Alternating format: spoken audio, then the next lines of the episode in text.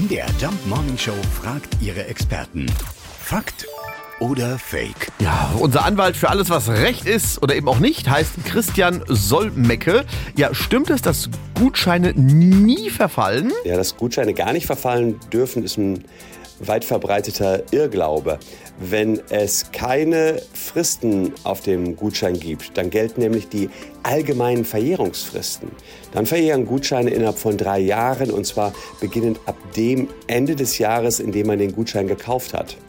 Zwar ist es zulässig, einen Gutschein zeitlich stärker zu begrenzen als diese drei Jahre, aber zu kurz gewählte Fristen, etwa weniger als ein Jahr, die sind komplett unwirksam. Das ist schon mal gut zu wissen. Und zur Sicherheit nochmal nachgefragt, äh, das gilt auch für Geschenkgutscheine zu Weihnachten. Ja, für Geschenkgutscheine, da greifen die gleichen Regeln wie für alle anderen Gutscheine auch. Außerdem gilt, verfällt der Gutschein schon vor Ablauf der Verjährungsfrist von drei Jahren, dann kann man ihn zwar nicht mehr einlösen, aber man hat einen Anspruch darauf, dass der Geldwert des Gutscheins erstattet wird. Also, dann wissen wir jetzt Bescheid und merken uns drei Jahre. So lange muss ein Gutschein gelten und kann dann immer noch eingelöst werden, wenn es keine Frist darauf gibt. An dieser Stelle, liebe Mama, meine Gutscheine aus den 80ern hatten eine Frist.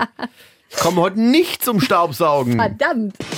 Oder Fake? Jeden Morgen um 5.20 Uhr und 7.20 Uhr in der MDR Jump Morning Show mit Sarah von Neuburg und Lars Christian Kade.